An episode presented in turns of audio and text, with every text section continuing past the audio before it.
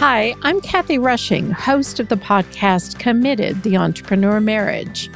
If your middle name is Restless and you identify with words like innovator, dreamer, changemaker, creative, independent, or you are married to an entrepreneur, or heaven help you, you're both entrepreneurs, this podcast is for you. The entrepreneurial journey can be a little wild at times, like uncharted territory.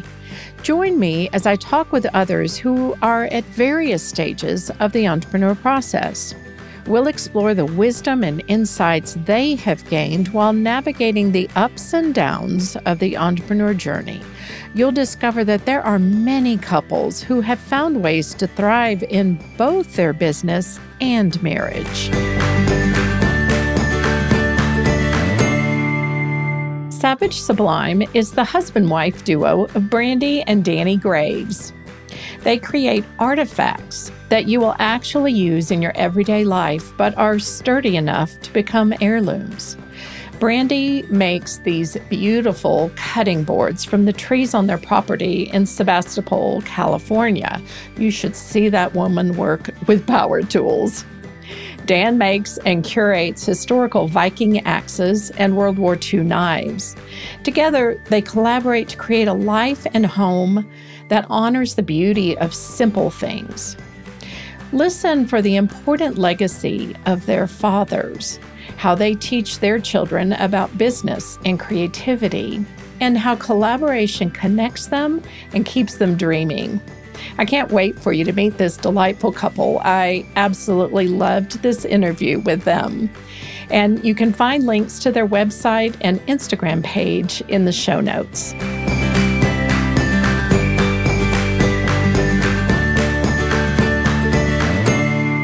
Hey, Brandi and Dan Graves, I'm so happy to have you on the program today. How are you guys doing?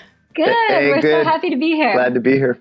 Welcome. Thank you for making time and taking time out of your busy day. That's a pleasure. We want to, good. We want to take some time just to let the audience get to know you a little bit. Tell us where you live. We are in Sebastopol, California. So it's Sonoma County. We're about twenty miles from like the Sonoma coastline. Mm. About an hour, like, See, I, I've heard this recently. In California, we say we we call distance by how long it takes to get places. I don't think this is how everybody does it, but we're about an hour north of San Francisco. Okay, very good. Well, I've seen some of the pictures on your Instagram post, and it is beautiful. There's something about the the woods in the Northwest. They're so deep and rich and moss hanging and growing on the, what do they call the trees that fall down that then become fertilizer for other trees? Yeah, there's all the whole ecosystem constantly evolving yeah. around I, here. we, yeah, every winter we'll hear a loud crash somewhere oh. on the property, and that process will be starting itself. So yeah. we, we're familiar with oh. it. I don't, I don't, don't know if we know the terminology, but yeah. Yeah. Well, what led you guys to that area? Well, we are actually, we're both from California. We're from the Central Valley. And when we got married, I was going to school at the San Francisco Art Institute, and Dan was working over here. So we came over to the Bay Area, never really expecting to be here as long as we have been, which is almost twenty years uh, almost now. twenty years, yeah. Yeah, and so we moved, we knew we didn't want to live in San Francisco proper. I had lived there before, and Dan didn't want to live there specifically. We wanted to live in a bit of a more um, rural environment. We're, so I think we're kind of both kind of naturally rural, too. Yeah. We we were both raised out in the country, and I, I, I think this was, Sonoma County is kind of the fit for people who work in San Francisco and want to escape the urban jungle. So uh, I okay. we're, we're we're probably... pretty common story for people getting out of the city proper and being out in the... Yeah, it's commutable, but you're not, you're, you're, you're just far enough away over the bridge that you're not a part of the whole Bay Area. Yeah, probably. All the driving and yeah. Feels like a world away. Mm-hmm. And how long have you guys been married? We're recording this in um, March of twenty twenty-one. So at this point, how many years? Well, we are sneaking up on twenty in October. At this so, point, awesome. nineteen, but twenty in October. twenty in October. Awesome. Which seems shocking. Time does go by so fast. We were just babies when we got married. How old were you when we you got married? Really babies. I was twenty-six and Dan was thirty. thirty. Yeah. So we oh. were we were really young, but I mean, time goes by. I st- I feel still young. I don't, I, it doesn't seem like it, twenty years have gone by. You know. Yeah, yeah. No, fifty is sneaking up on me. I I don't know. I don't feel any different than I did when I was fifteen. So. That is that is true. I, I feel a little different than fifteen maybe, but my mind is stuck at about forty. You know, that's where I see myself. And then I look in the mirror and I'm like, nope, not forty. It's funny. It, it is funny. Yeah. I I picked up from some of your posts that you guys met, though, pretty young. How old were you when you met? And tell us a yeah. little bit about how you met. Well, we're from the same hometown. We didn't know each other growing up. But um, we met when we grew I, up close together. Though we didn't know each other growing up, but I think our our like we well, you know this is we lived kind of a lifestyle in the Central Valley that I think is probably not super common anymore. But I we both kind of grew up in this. We, we I lived in the same house for the first eighteen years of my life, and and oh, wow. and Brandi did for a huge chunk of hers.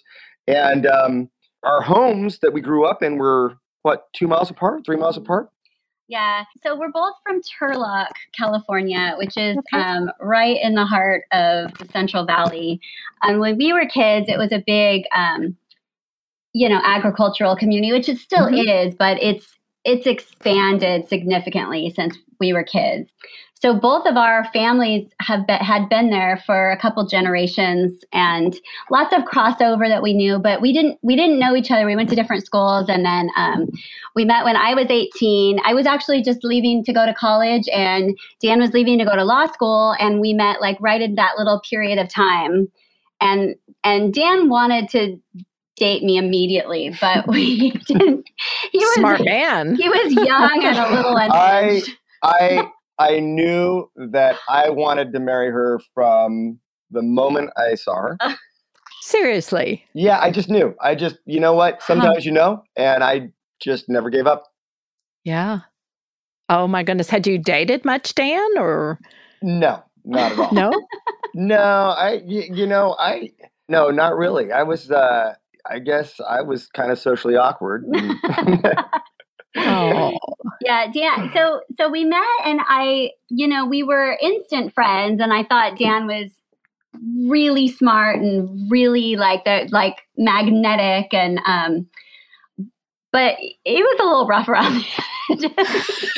So we stayed friends for a long time. He went to law school. I went to college. He um, was in the Army, and we we would kind of connect back and forth over time. And then it was two thousand that we was it two thousand that we got married? It was two thousand one. Oh, two thousand one that we um, like reconnected, and we got married two months later. Yeah. Oh, wow. So yeah. So like I think I was I was. kind of like back from a, I'd done a bunch of pretty extensive military training. So I'd been at, I'd been back in North Carolina, and you'd been living in San Francisco. And, and we had this summer, uh, the summer of two thousand one, where I was back in Turlock and she was back in Turlock. And actually her sister and brother-in-law invited us to attend like a concert, like some open air concert together. And and they said, "Hey, Brandi's going. Do you want to go?" And I said, "Yes, of course I want to go." And I was I was I was thirty at that time. Yeah. You were twenty-six, and uh, and it just Time, we we just timing it just, just happened yeah. to be right, and that, that was right like July. And I want to say we so were we got, we got yeah. So we got together and decided to get married right away, and then um, got married in October. And and but nine eleven had just happened in September, oh, yeah. and Dan was in the National Guard and was um, what is it called? Stop loss? Is that the like stop, stop loss? Yeah, stop loss. So mm-hmm. he like was gone our entire first like we we we got together, got married, and like three months later we were married and he was gone. It was a weird first year of marriage. Well, first oh, two years really, because we didn't years, we yeah. didn't really live together full time until about two thousand three. Yeah. I, I I went to Afghanistan in early mid oh two. So, wow. Back and forth, yeah. And yeah. Oh, the sacrifices you military families pay. I have a couple of nephews that are, one's Air Force and one is Navy. And it is, we appreciate so much the sacrifices that the family makes because it it impacts everybody, kind of like the entrepreneur life, yeah. right? I, I well, think so. So that that is really fast, two months. How did you guys know that you were the other's forever person? Well, like I said, I'd known for eight years. So it was, you know, it was really funny. Um, yeah, it was really funny because I remember like after that concert, we were talking and she said, well, well, Dan, I mean, I can't, I can't be your girlfriend. I mean, that's just, I, I'm not going to be your girlfriend. And I said, well, I love you. And I, I mean, and, and it's like, and then we, we started just kind of, we started kind of going out. Uh, we were, we went out a couple more times after that. Yeah. And, I don't know. I don't know how to describe it. It just was like the spark went off and the right, the time was right. And um, I just, I just knew. Well, I think also though, you know, here's the thing that I think gets lost in, in relationships a lot of times modernly is like, we had so much shared context. So, mm. you know, when I told my dad, hey, I, I, I'm going to marry Brandi. Um, he said, oh, well, you know, I knew her grandfather and I knew her wow. great uncle. And, you know, I think kind of growing up in that same relatively small huh. town kind of added a certain um, certain security to the fact that, you know, these two families joining was a very natural thing. It was kind of our people were was kind it, of the yeah, same context, people. Context is such a huge thing that I think a lot of kids just don't don't have in the same way now, you know, they don't have the same like crossover. You can't like vet the people in the same way. Yeah. So yeah. yeah, I think it's a real blessing. And and over all these years, it's also just been so awesome because our families are from the same place. So it's made holidays and things like that a lot easier. Oh, that is so nice. And that that is a really interesting perspective, you know, now that I think of it, because I moved around a lot growing up. We moved some with our kids. Yeah, so it it is almost an exception anymore that you have that growing up experience and so much in common. I mean, what we know about healthy relationships, it is very unusual anymore to find two people that grew up in the same area. And so to your point of having a lot in common. And we know that a lot of long-term marriages are long-term because there's there's a lot of overlap in different areas, you know, common interests, common faith, common, like you said, I mean, how cool that your dad, Dan, Absolutely. Knew Brandi's grandfather. I think that's awesome. So that's that's a cool perspective. What are three words that you would use to describe the other? That's a tough one. I mean, uh, you know, Brandi is compassionate. I, I, I think much more so than I am, uh, but she's very compassionate and empathetic. Uh, she's beautiful. Um, and, and then I think um, the third word is one that she's kind of utilized, I think, in, in, in a couple of her posts, but feisty. Uh, you know, I think we both got um, a, a certain amount of feistiness is, is one word for it, but I think you could also say kind of uh, determination. Uh, she's she's got a lot of grit. So those are my three. And no, I you think, don't know what I'm going to say. I think I, I think I think I did pretty well. I think I, I got that pretty good, and I didn't prep that. That was right off yeah. the cuff. Awesome. Okay. Well, I would say first for Dan is loyal. I think that is. Mm. Um, Just, I, I think like one, like one of his like absolute core values, and he lives it out in his life. And I think it's a character trait that, I don't know, kind of sometimes gets lost in the shuffle these days. So I really admire that about him. He's enthusiastic. He's definitely energetic and enthusiastic and game for almost anything. And I, I think he really can be credited. I mean, not, not only in all the different like aspects of his life, but he's really good at like keeping the morale up in our family, which I really appreciate. It's a huge, that's a huge, big deal. Yeah. And I think he's heroic too. I think he is self-sacrificing and heroic, and well, now that was four, but heroic and self-sacrificing are kind of the same. So, well, I don't care if you do five. I think that's wonderful to have more words than you can describe. Those are really good. And when you say heroic, and I think of the family, but you guys have how many kids? Three. Three kids? How yeah, old are they? sixteen. Thir- so Henry is our oldest. He's sixteen. Joe is thirteen. And Inga is ten, almost eleven, but I'm going to be in denial until March we'll twenty-ninth. Say, we'll say ten. We'll say ten for another week or two. Yeah. Yeah, for the next ten years, you know? Yeah. Very good. What is a book or a person that has influenced, maybe shaped, the person you are today? Well, I would say, I think, I would say my dad. My dad passed away about sixteen years ago, but um, mm. he and I were very close, and he was, um, he was feisty. He was the original was feisty. feisty.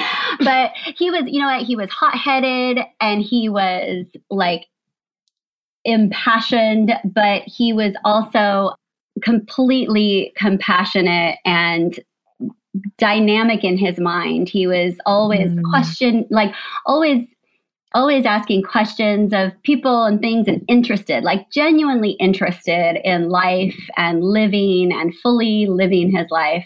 He was an entrepreneur, as was his oh. father. And so I don't, I never really sort of expected myself to go down that road, but um, it's fun looking back on it, sort of thinking of the seeds that were sown, you know what I mean, years ago. Yeah. But I, I, um, I think my dad for sure is, is, you know, one of the most formative people in my life.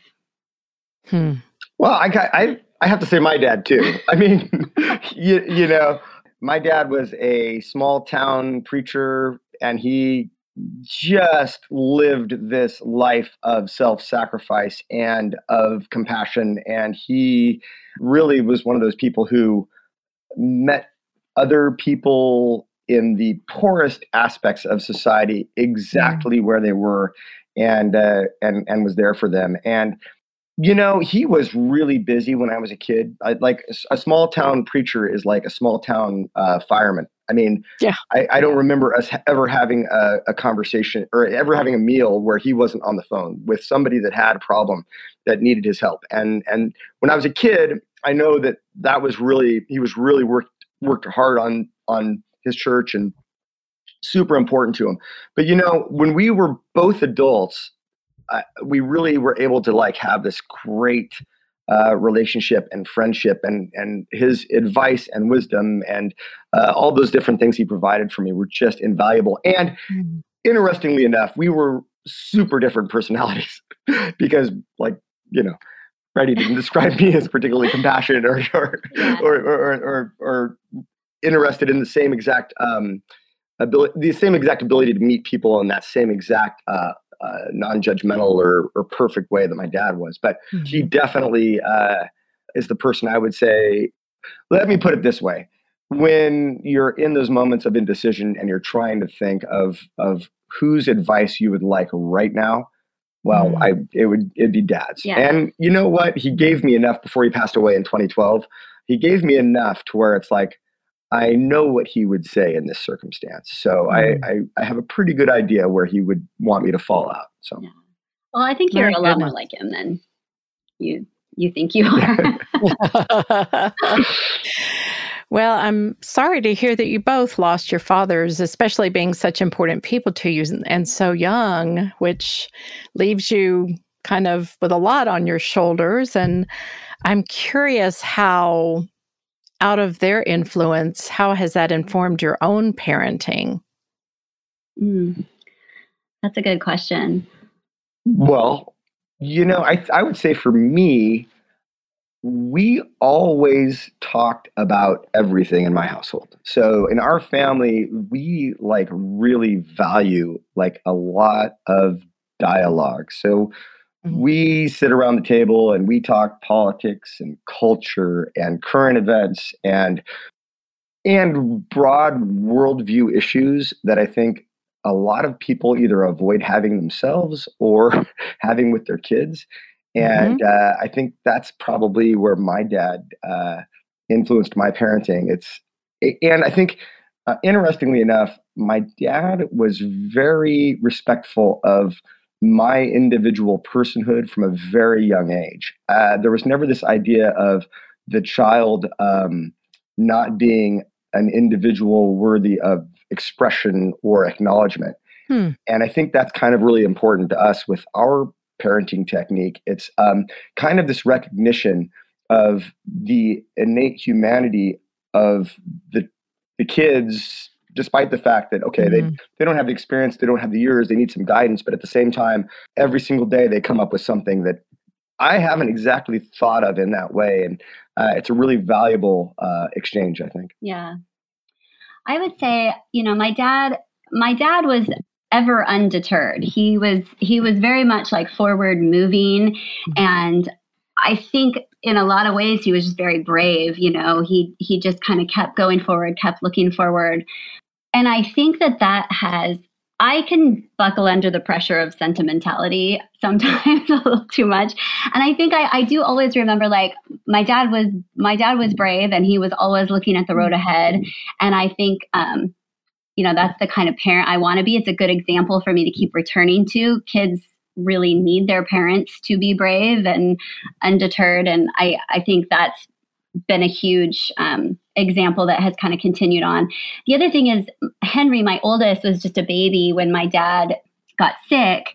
And I was in art school. I was in grad school at the time. And it, it gave me, I, I sort of had this moment of time. I was able to sort of pull out of everything and go, um, help my mom and be with my dad during that time. Mm. And I think it mm. was a good moment in my life where I was able to kind of look inward at where I was spending my time and what mattered. And I think it did kind of then lead me down certain other roads in my life. I've, I've homeschooled the kids since they were little. And I don't know if I would have like taken that opportunity, if not for being, if not for pulling back a little bit. So I think, I think that was another thing he did for me that I didn't necessarily want him to do, but, you know. Mm. How beautiful to be able to see the gift, even in the pain. Yeah, absolutely. Well, and her dad, I, you know, he and I were friends, and, you know, mm. there were many, many years where Brandi would not have much to do with me, and he and I would go get coffee and donuts, or we'd hang out. So he was just a, he was a great, great friend of mine as well, so. Mm-hmm. Oh, what a wonderful relationship. I think he was rooting for me. Very strategic, Dan. Yeah. He, yeah. he was kind of rooting for me, I think. You know, he, he did, I didn't, I think he didn't want me to lose heart. Yeah. yeah. That's so great. Well, thanks for sharing all of that, you guys. I'd like to shift to your business, Savage Sublime. Tell us about the name. How did you come up with that, and tell us what this business is? Well, Brandi and I have, I think we've always had kind of a, a lifelong fascination with the artifacts that kind of uh, make up your life, you know, and uh, we've also both had, uh, our, our interests have always been in like the creative process. We've both really enjoyed mm. making things. Mine, I think, have been a little more singular than hers have, but uh, we started out making, uh, Brandi was making cutting boards, and I was making Viking axes. And so Viking axes. Viking axes. How did yeah. that come about? yeah. And so, um, and I think uh, we were thinking, well, what what's a good way to describe Viking axes and artisan kitchen equipment? Savage Sublime. Well, it's also kind of an ongoing joke in our family. We like to sort of mm-hmm. tiptoe around the idea of like, who's, who's who? who? You'll never know. Who's who?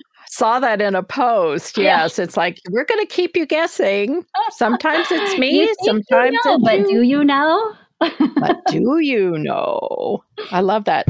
So, Dan, Viking axes, that is so random. How did that come about? Well, so so uh, Turlock, California, where we're from, is kind mm-hmm. of a is a Scandinavian enclave. So Brandi and I both are of oh. Scandinavian ancestry. So okay. growing up, you know, Um, you know, with a little bit of that kind of uh, Norwegian pride. Now, there, there's a whole story there, but, you know, growing up with that kind of Norwegian pride and stuff like that, we always were, you know, talking about or looking at Viking history and stuff like that. So I was really okay. interested in it. And there was a company in Sweden that was making this really neat Viking axe.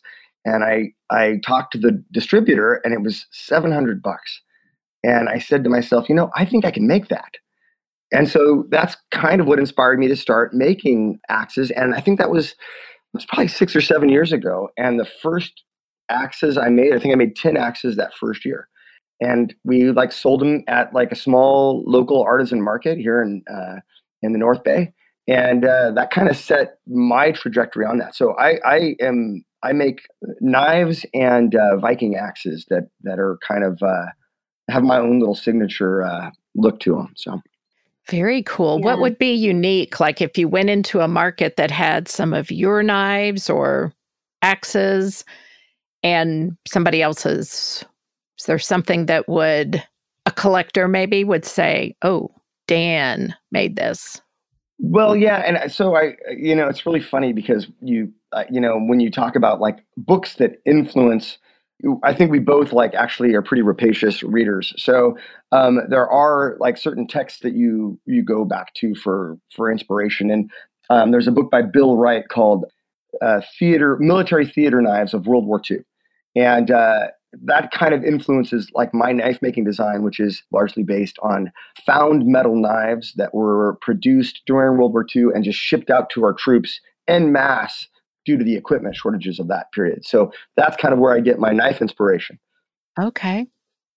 And Brandi, what what led to cutting boards? How did you develop that interest? Well, when we moved um, to our home, which we've been in now in Sebastopol for eight years, It was com- it's ten acres, and it's com- it was completely overgrown with poison oak and berries and bushes and trees. And one of the main trees on our property is California Bay Laurel.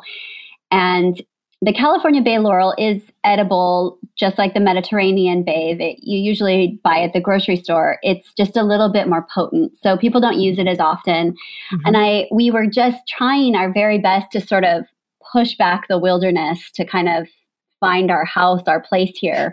And we kept cutting down trees. And I just kept thinking, like, I want to just wish we could do something with these trees. We were using them for firewood and chipping them and things like that. And I just was obsessed this one year with like trying to make some cutting boards out of the trees. So we, we have a friend who, uh, well, we found a found a friend who has a mill and had some of it milled, and it was like more beautiful than I ever expected. And mm. I really enjoy it, you know, because I've been home with kids for so long. I've spent just a lot of time in the kitchen, and you know how those like sort of menial tasks that fill up a lot of your day when your kids are little, they kind of, they kind of wear you down. And then at the same time, when they start to go away, you kind of look back on them with, you know, a real like soft spot in your heart for them. Mm-hmm. So um, I very much love working with wood. And I, and I remember when the kids were little, I would, you know, be like cutting on the cutting board. And I love that it like makes those knife marks, knife marks on the, on the wood. Mm-hmm. And it's kind of this like really interesting poetic sort of marking of days and marking of time. So mm-hmm. when I made my first board, I was thrilled. And like Dan said, we brought some of our stuff to a market and they sold, and it was people really, were really interested in them. And then we've just kind of developed it from there. So I've gotten, I've gotten a lot better. I mean, my first boards, I didn't really know anything about what I was doing. My grandfather was a carpenter, and, you know, we've always had tools and things like that around, but I hadn't really, I, I took a, I took a class, a woodshop class in high school, but that was the extent of any of the work I had done. And then I just kind of started to teach myself. And then as I sold boards, we would buy like a new piece of equipment, a different standing piece, a new bandsaw, things like that.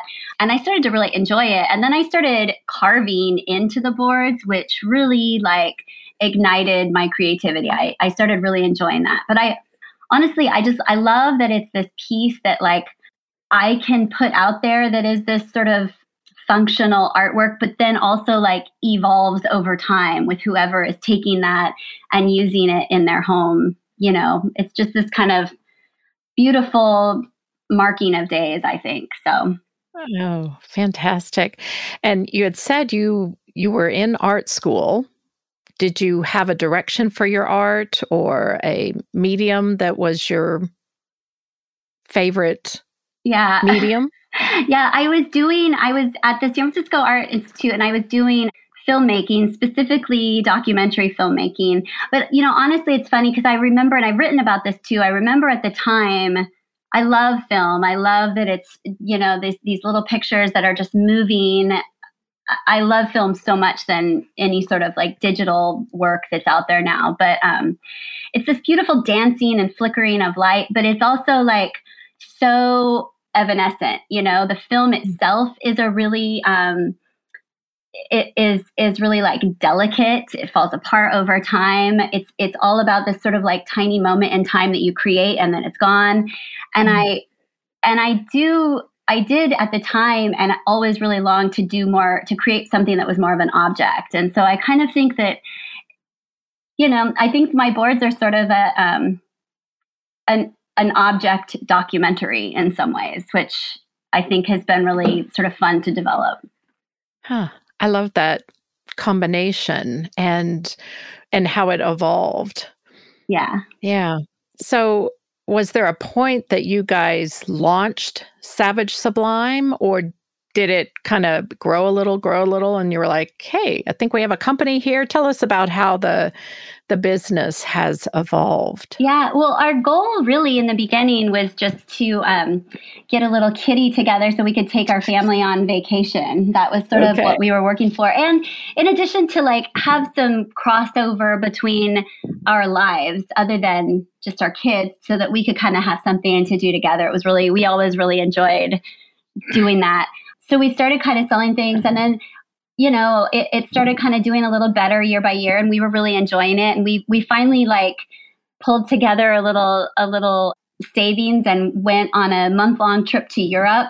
And we were really like catching steam and feeling pretty good about it. The kids have all been involved with it and really enjoyed it. It's a it, fun, like family thing to do together. It, you know, and I think that like that, so this hasn't been our full source of income, but it's definitely been something that has has grown in terms of significance in that mm-hmm. aspect. But I think that has been super valuable for us to have like this really fun uh, thing to plan for into the future. And then the collaboration mm-hmm. on creative projects. I, you know, um, like I said, Brandi and I have always both been very uh, interested in the creative process and the fact that we have kind of had uh, the same thing to pour our energies into, although we're coming at it from the savage side and the sublime side, you know, um, has, has I think, I think it's really been a gift to us yeah. in terms of mm-hmm. like something that, you know, I, I think a lot of uh, married couples with a lot of kids and, and, and especially with Brandi homeschooling and just life is so busy and everything goes by so fast. And she talked about cutting boards, marking that time and preserving that time. Well, I think any aspect of your life that you can share also kind of ends up marking that time. And this shared aspect of our, our life has been really a lot of fun. It's been very cool. So I, I you know, we, Brandi is an entrepreneur and, um, you know, it is a business, but by the same token, it has been a great team building exercise for our family. Mm-hmm. Cool. I often ask couples, and I didn't ask you guys this, but if your marriage was a team sport, what would it be? I don't really know anything about sports. We are like the we are, the, we are like so detached from sports. No, I, no, I, I was I, talking about March Madness the other day, and I was like, "Is it? I don't even know what I and sport I, it is." I mean, I would say March we're Madness. More like an infantry squad. Yeah. Everybody has their marching orders. Everybody's got a job. Yeah. Well, I've enjoyed watching the videos that are. are on your Instagram feed, Savage Sublime, and just this, it's it's almost like a dance, how you're working with each other. I think, you know, we really sort of treat it as a, as a play, you know what I mean? Like we're, it's, and I think because of, because we're able to do it here out of our home and our kids are able to be involved. And then, mm-hmm. you know, we, we've started to sort of lace in some different, um, vintage and and found objects that we've been selling too. So we've had fun, like when we're out with our family, hunting those down. So it it has felt like a dance. I think that's a good, well, a, a yeah. good, and, maybe we're dancers. Well, and uh, you know, I think we're, you know, the idea of curated collections has been really appealing to us because one, we, well, we're both pretty hardcore flea market and antique store people. So it's been kind of fun to try to find some, some treasures too. But you know, we both, I'm sure you picked up, like, really love this concept of the artifact. You know what I mean? Mm-hmm. We can all mm-hmm. go buy whatever we need at Target or whatever. But, right. you know, these are the things that you kind of have in your home. And so having them be beautiful and special and have a story behind them, I think, is something that we enjoy and we enjoy sharing with people. And I think it's a concept that people really kind of um, understand too and like to get behind. Awesome. When I was doing a little bit of looking at your website in preparation for this, I see that you have a release coming up. So I did sign up for your email list. So I All get right. notification because those boards are beautiful. Thank really you. Gorgeous. I'm excited about yeah. this next release. It's fun. It's fun. To, I like releasing things in a collection because it's fun to see how it all sort of comes together as a whole. Yeah, very much so. So you've mentioned that you homeschool, you the kids are involved in the work. How do you talk with your kids about the business? Well, I, if we need something done, we say, do you want to go on vacation? Yeah.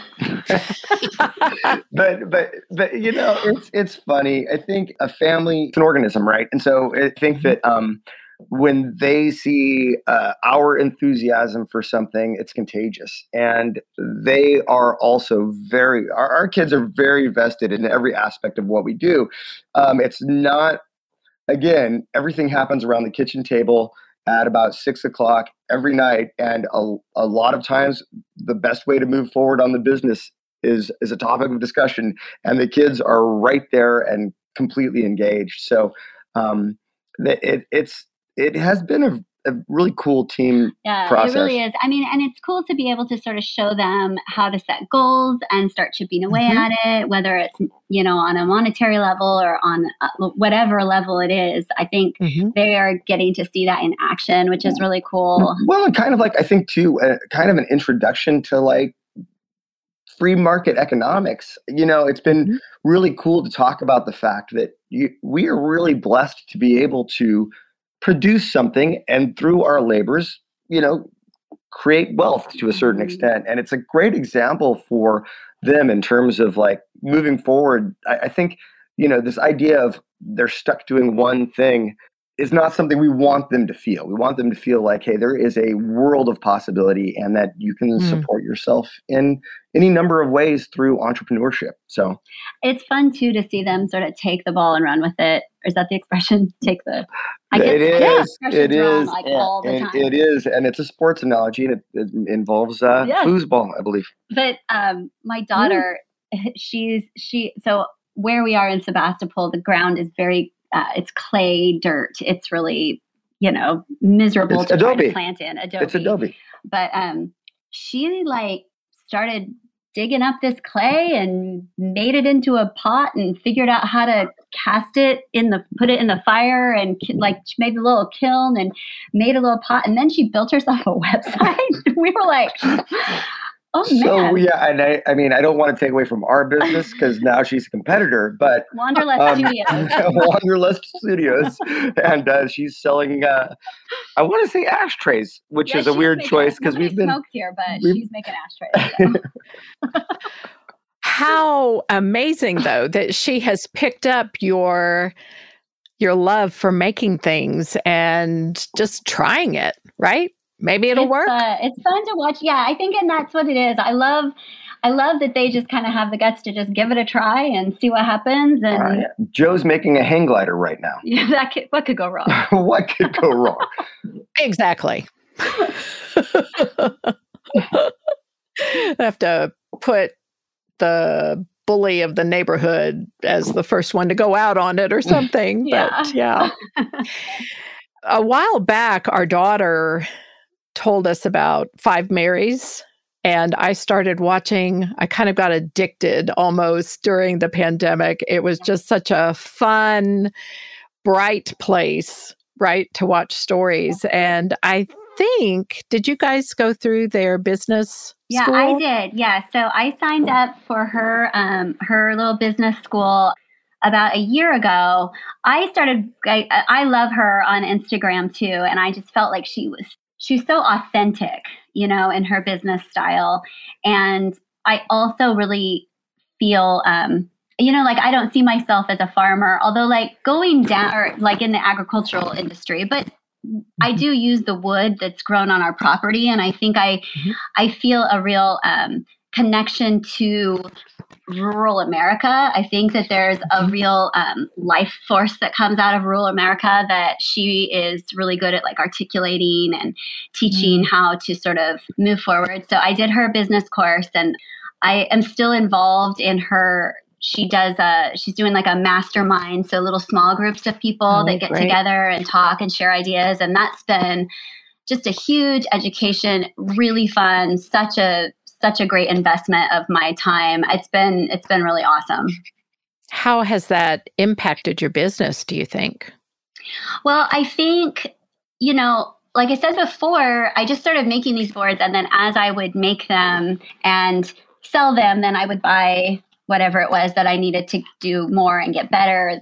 The Five Marys was the first thing I had sort of invested in, like as a future thing. So it kind of lit a little fire. It kind of got me going a little bit, a little bit faster. And, you know, it's great. It's just always great to be sort of involved with people that are doing something similar that can kind of also help inspire and encourage you along the way. She's, Mary is, a, you know, she's so great at social media. She's also, I feel like she's kind of right at the, you know, she's always sort of looking ahead at sort of how to manage these things. And I, she's been a great, a great mentor. I don't know her personally, just through sort of communication well, it's through funny, the school, but. Well, it's funny too. It's like, you know, in our home, Mary's kind of a celebrity, right? So, you know, we, we, Mary. We, you know, so it's like all celebrities. I think, you know, if you're watching somebody, you're watching somebody, you know, on a movie and you feel like, well, yeah, you know, I really feel like I know Humphrey Bogart or something, you know, but it's like, I mean, you know, it's like, I think our family, we really feel like Mary is a part of our endeavor. And hmm. I, I think the hard part when, when people consider themselves um, makers or, or are involved in artisan work is when you're, when you're trying to monetize that, or you're trying to make that into a real business and start to understand the dynamics of entrepreneurship, it's, It's much more of a science, I think, than than Brandi and I are attuned to. And I, the thing I've noticed, and I didn't, I didn't take a course, but as a maybe a as a, as a part of the business, watching what Brandi's learned, I think that what what Mary's been really good at has been kind of sharpening our focus on the business aspect of the creative process. And I think um, that's where a lot of artisan shops really go wrong is they they never figure out how to capture what they're doing um, from an, an entrepreneurship standpoint. And she's been really good uh, in terms of guiding us on that. Yeah, absolutely. I think, you know, there's there's the hobby and there's a business and you have to at some point decide what it is that you're sort of going for. So I think right. um, it's been working with her has been great in sort of helping define define that for, for me and for us. Yeah. Yeah. Yeah. If anyone's interested, their Instagram feed is just delightful. She posts so much and I see her doing so many things and I don't know when the woman sleeps, honestly. I know. I don't know. What, what has been a high and a low since you have launched Savage Sublime? Well, you know, I would say that this year with the COVID, as so many people have struggled with different things, you know, we were starting to kind of build up a little bit of ste- uh, steam as we were going along with our markets. And then with COVID this past year, everything was canceled, which forced yeah. me to put a website together because there was really no other okay. option. So I, I think that was a great high and low. You know what I mean? It was kind of a turning point for me. I've had been... going online. I'm, and I'm currently like rebuilding my website and working on sort of going further online. But I think that has opened up a lot of doors for me, figuring out how to ship, do, you know, all those kinds of things. But I think it's made it bigger in that I have, you know, a, a bigger place to play. I think that's been, it was a low, and then it kind of forced me into this position, but it, it you know, I think it's ultimately going to be really good change. You, you okay. know, I'll, I'm, I'm impossible to stop from just chiming in, but you know, here's what I was gonna, oh, please do. You know, I, I would say the whole shutdown, I really enjoyed the live markets, and that was our entire focus really until the pandemic. We didn't really have a internet presence oh, or okay. e-commerce or At anything all, like that. Yeah. It was all uh, we would go. We would go to a couple of different festivals and a couple of different makers fairs, and we do two or three a year. And I loved just talking to people about what what we were doing. It was, to me, that was so fun. And it was fun to have the kids out there. And it was fun to just, when when somebody purchased something from you face-to-face after hearing you yes. talk about it, yep. to me, that was like really validating as a maker. So I yep. I really, when when all of a sudden everything was canceled in twenty twenty, mm. to me, that was a real low point. Yeah. I think it was when we kind of hit that low point that uh, Brandi started working with with Mary. And we did start kind of looking at this more from the context, more in the context of like this, it needs to be a, an ongoing business. And actually, I think our okay, internet revenue has been better. Seasonal up until that It'd point. been very We've seasonal. Been It'd be in the, seasonal. We'd okay. have, December would be a rocket, and then we wouldn't sell again until June. And I think I think it's actually a lot more of a business now. So from that standpoint, it's a high point. But I, I gotta say, I can't wait to get back out and like talk to people. I, I do miss the yeah. I do miss the real the marketing and that standpoint. It, it is really fun. It's it's a lot more fun to see people face to face and yes. Yeah. I've had some pieces. We recently moved the beginning of December, and we had everything in storage for like two and a half years. And we started going to Santa Fe, oh my goodness, well, on our honeymoon, which was several months after we actually married. We went on a backpacking trip in New Mexico, took a little side trip to Taos, ran out of money there. We had a V W bus, literally drove from Taos to Texas with a twenty dollars uh, twenty dollars left. And we were scavenging coins, you know, from the V W bus. But we bought our first little piece of pottery that was made by a Native American woman. And there was nothing particularly, it was never going to be a collector's piece. But I remember the woman I bought it from, she was an old woman. And when we unpacked this box, I had three or four that had just shattered. And I I was so sad because I was like, I can't replace them. It's not about what I spent. We didn't even spend a lot on them, but I, I remember that woman. So I have several pieces. I'm not a big collector. I'd like to collect more art, but I definitely appreciate that fact of, I know who made this. In fact, I, I bought a piece in Santa Fe a couple of years ago. They had a children's art festival. And this little girl, her name was Hannah, same as our daughter.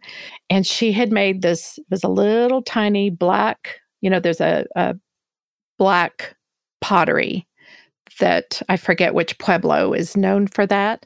But this little girl had made this little black pot. And I bought it and I said, I am going to say I bought your first piece before you were famous because it was beautiful. I love it. I mean, yeah. So, yeah. And those are, that's what you remember. You remember those things. Yeah. I had so many of the little trinkets and things we have around here. I can tell you exactly where I got it, what we were doing. I remember it like brings me back in such a specific way. Totally, I, totally. We are collectors. Yeah, we do like yeah. to gather trinkets. Yes, but like you said, they have meaning. They're yeah. not just things to stick up on a shelf, yeah, you know, absolutely. Order all of this collection. Yeah. So how do you split up the roles in the business? I have nothing to do with the business side. I make oh. things. So the, I, I am not any, I I don't do anything with the business, but I, okay. I do make things. He, so he's the... Uh, bladesmith, is that the word? I am, yeah. I'm the I, I I knives and axes are my focus, and yeah, that's what I do. Yeah. Okay. All right.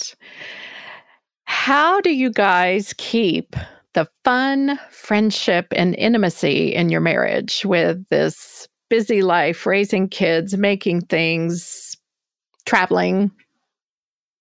Well, I think that, you know, like we have talked about, I think that in the beginning, this was this kind of grown-up play we were participating in. You know what I mean? We didn't know. We weren't, we were kind of like pretending to have a business and doing it together. And it was really fun. And I think that doing it together is part of the, part of the thing that keeps us connected. You know, it keeps us like-minded in certain things. Years ago, when the kids were really little, we lived in Petaluma, just a couple towns over. Do you remember this? And we did, they do this big Day of the Dead thing in all the town, all the little shops mm-hmm. and stuff downtown. And a friend of a, a friend of ours asked us to do a little altar in one of the store windows. And we did it together. It was the first kind of art piece we had put together. And it was so fun. And I think it sort of inspired inspired us to collaborate more in some of in some of those ways. I think I think it's I think that's a big aspect of it.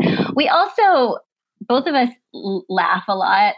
we we have a pretty good sense of humor, so I think generally we we sort of keep the laughter going, and neither of us are you know too we get we don't we don't hold the grudge. We don't hold the grudge. We don't yeah. have the energy to hold a grudge too long, so mm. I think I think that's hugely helpful.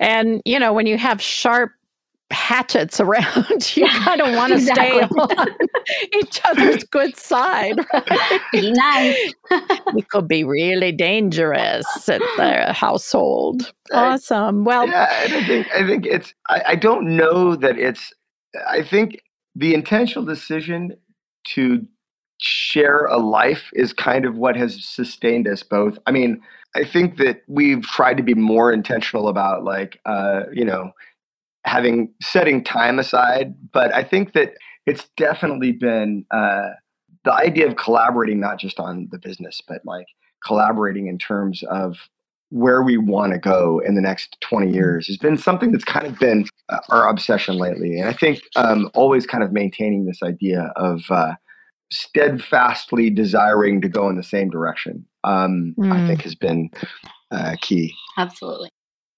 Yeah. It's very important. There's actually been research done that um, talks about shared goals is one component of, especially for an entrepreneur marriage, lasting for years and years. And you guys are twenty years in, and I hope you have forty more at least, you know? At least.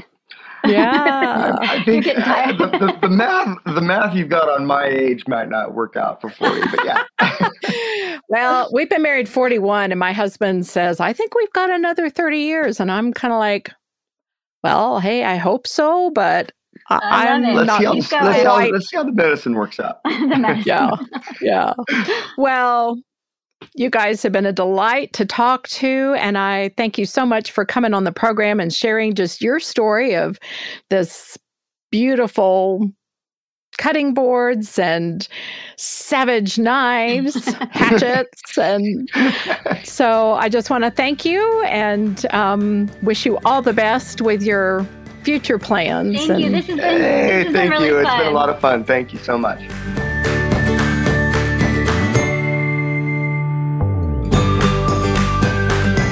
Thanks so much for listening and coming along on this journey with us. If you enjoyed this episode, I'll bet you know someone else that might also find it helpful. Sharing an episode is super easy. You can also give a rating or leave a useful comment, and all of these things help the show rankings, which then helps others find the show. Thank you in advance for being an action taker. You can find a full transcript at kathy rushing dot com. And if you have a burning question or a comment you'd like to leave, you can now leave me a voicemail, and I'll include it in a future episode. Just click the link in the show notes, and voila, your voice will show up in my inbox. You're building a life together. Make it a great one. See you next time.